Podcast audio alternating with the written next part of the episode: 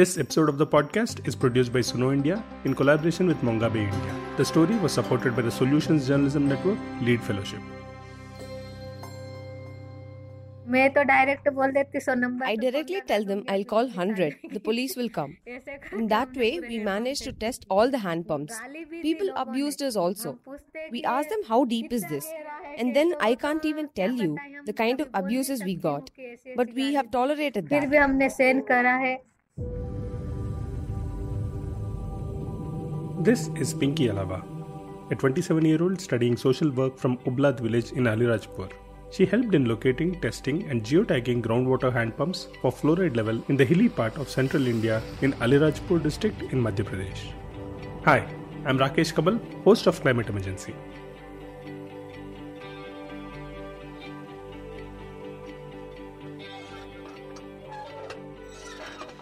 Pinky Alava and Sapna Rawat cautiously approach a woman drawing water from a hand pump in Alirajpur district dominated by the indigenous populations in Madhya Pradesh. The pump is marked with a prominent yellow ring, an indication of water that has fluoride at concentrations much higher than the average value of 1.5 mg per liter. A blue ring indicates the water is safe for fluoride. The yellow marker was painted on the hand pump in Rajvat village by Alava and Rawat's batchmates who make up the 65 students of Masters in Social Work program at Alirajpur Postgraduate College. They were trained by Columbia University researchers as part of the citizen science approach to map fluoride levels in the water. Since September of 2019, students have been putting science into action to test the fluoride levels in water sources as part of their coursework's annual mandatory internship. Long term ingestion of large amounts of fluoride can lead to dental and skeletal fluorosis. Symptoms include staining and pitting of the teeth, joint problems, and abdominal pain and vomiting. Madhya Pradesh is one of the 19 states severely affected by high fluoride content in drinking water, with as many as 140 habitations where the water quality is affected by the excess fluoride. To understand this project, Sahana Ghosh from Mongabay, India, visited Alirajpur along with Alava and Rawat in their village. So, sometime in January this year, we trooped through agricultural fields and stopped at homes in several villages, including Rajawat in Alirajpur. And we met residents and discussed the issue of fluoride contamination in water in their wells. We also interacted with villagers drawing water from hand pumps that were marked yellow, which meant it was unsafe for drinking. Then we came across people, mostly men, who were unwilling to walk a small distance to draw water from a safer hand pump that was marked with blue. But whenever we paused to catch a break and drink water, Pinky and Sapna ensured it was from a blue tapped pump. But they were in a rush to test more pumps and record their GPS locations. Pinky and Sapna are part of a young group of fluoride warriors. To understand more, Sahana spoke with Radhika Iyengar of Columbia University's Center for Sustainable Development, who led the project. couple of researchers, social scientists as well as scientists came over here to do a training on the science aspect of fluoride as well as the social science aspect of the fluoride. And um, we um, did this training, and the we were very taken aback by the interest that the students uh, we worked with college students had on the issue and they wanted to become more aware and they wanted to see what type of water they're having in their own villages which was very exciting for us. High fluoride in water can have many different solutions and before coming to the solution i wanted to see the extent of the problem here. So we used technology and we used, used the youth power to ensure that everyone has a stake, uh, you know, in this, uh, in discovering what the problem is. So we use a citizen science approach and um, work with a work with fif- uh, 60 college students to do an extensive survey using technology, using smartphones. Everyone has smartphones um, these days to do a geo-referenced map on this problem. So now we have a map which is very interactive and everyone, all the stakeholders, it's open data source to see what is the extent of this um, problem. So after doing the survey, now we know exactly which water point has you know high fluoride. Radhika, talking about bottom up solutions, said that the solutions must be locally developed and can be maintained by the community. This means solutions come from the community itself. So, to figure out a solution for this problem, Radhika, along with other local partners, have begun a program called Fluoride Warriors. She says the project was not conceived intentionally and developed through conversations with community members. So this fluoride warrior concept um, was something that we that happened to us it was not intentionally planned because we didn't really know we had you know we knew we had we were coming with technical solutions on we can do this we can do that you know in terms of the fluoride issue but we didn't really know whether people will be interested you know in this. And um, uh, we went to the college uh, uh, this is postgraduate college for uh, students and they do social work. This uh, this particular department does social work. And we went there and said we do you want to know about um, the fluoride in your water? And they said what is fluoride? And so we gave them a sense of you know we gave them a entire uh, presentation on this is fluoride. Have you seen you know dental fluorosis? And have you seen children with uh, you know brown teeth? Do you know why this happened? And so there were a lot of rumors that oh the child doesn't brush the teeth and oh they have a lot of tobacco and this that. So there were a lot of rumors and we try to clear those rumors using giving them a scientific background on what's going on in their villages. And they were very taken aback. They were very surprised and they all wanted to be a part of finding out more and be you know uh, become these agents of change because they were very concerned with their own uh, villages and the water that everyone was having.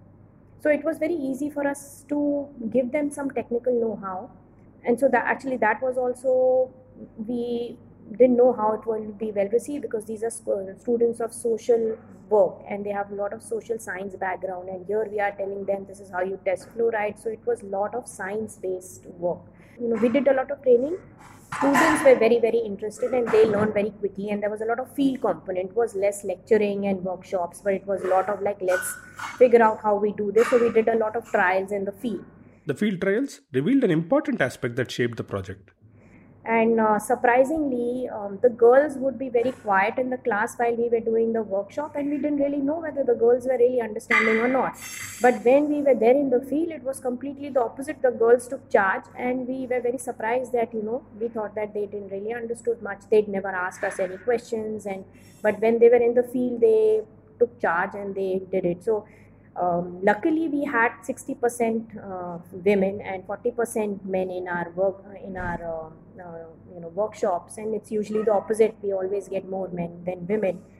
Um, so this was very um, surprising. The part that was a little bit lacking was that the women un- did the technical part very well, but when they were uh, asked to explain things, this was the first time many women were explaining this problem or any problem in standing in a community to anyone. So it was they were very apprehensive. So that part we had to like strengthen a bit and do a lot of practice. But ultimately i feel that women have the power to change because uh, we see that a lot of women uh, are the people who are drawing the water.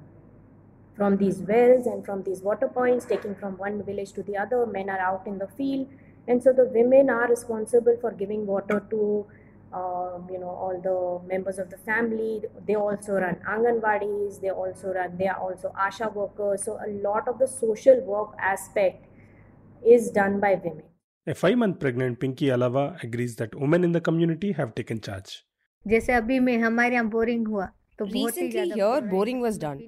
There's a lot of fluoride in the water. So, for drinking water, there's a temple further away.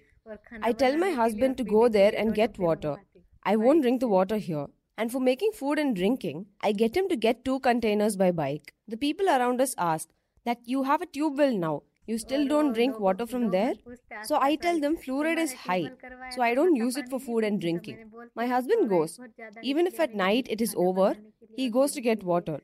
But I don't drink the boring water here. जाते हैं वो भले रात को भेजती मैं खत्म हो जाता तो पानी लेने के लिए लेकिन बोरिंग का नहीं पीती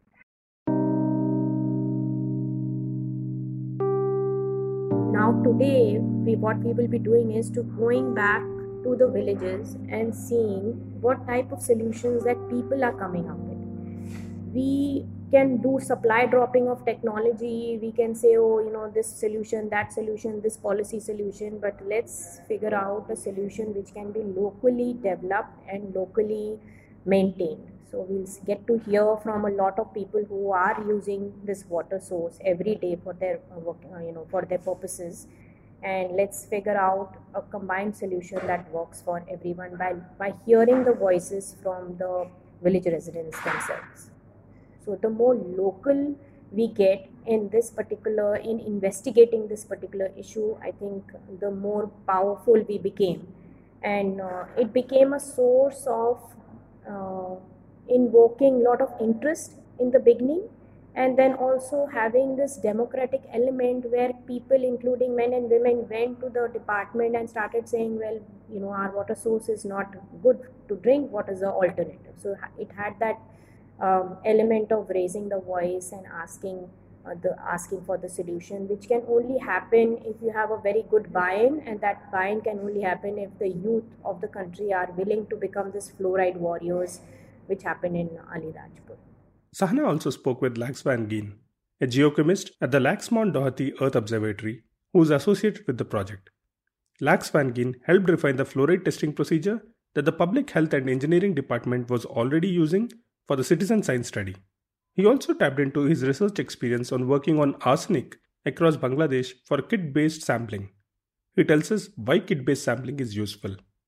I try to see whether field kits can do the job, you know, is because of my experience in Bangladesh, where I've learned that uh, the kit does pretty well. It's not as good as a lab measurement, but the big advantage of the kit is that it's less expensive and you can give the results to, you know, the owner of the well right away instead of taking a sample, bringing it to the lab, and then having to bring the result back. Uh, I'm afraid that if the, the, measurement is made in the lab, essentially the result never makes it back to the well owner.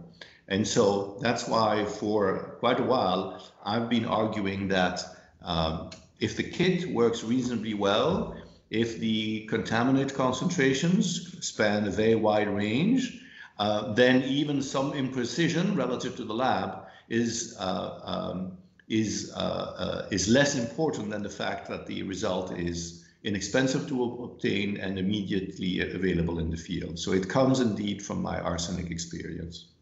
Apart from field testing kits, Lex Van also helped the students come up with a procedure that involves smartphones so that students can use them easily.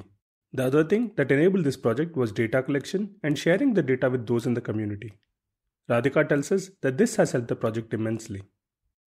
So data really empowers the youth. Usually what happens is that the data that everyone collects, including the government and the surveys and other things, they go and they disappear because they become like, you know, in database somewhere sitting in someone's computer.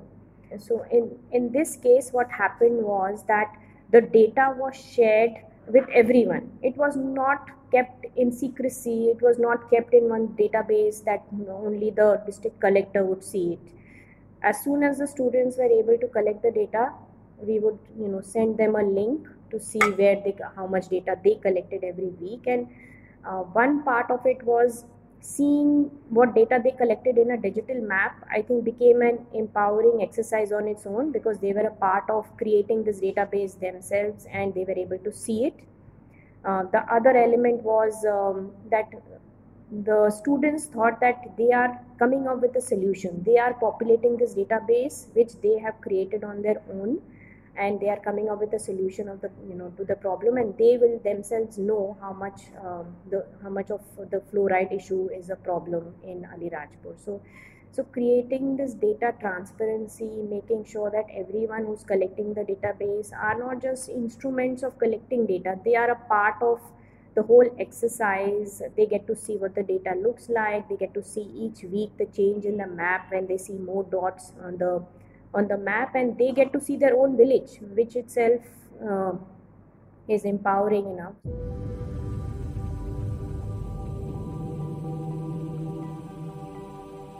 This episode of the podcast is produced by Suno India in collaboration with Mongabay India. The story was supported by Solutions Journalism Network Lead Fellowship. Make sure to visit india.mongabay.com for news and inspiration from nature's frontline in India. You can listen to all episodes of Climate Emergency now on our website sunoindia.in or any other podcast platform of your choice.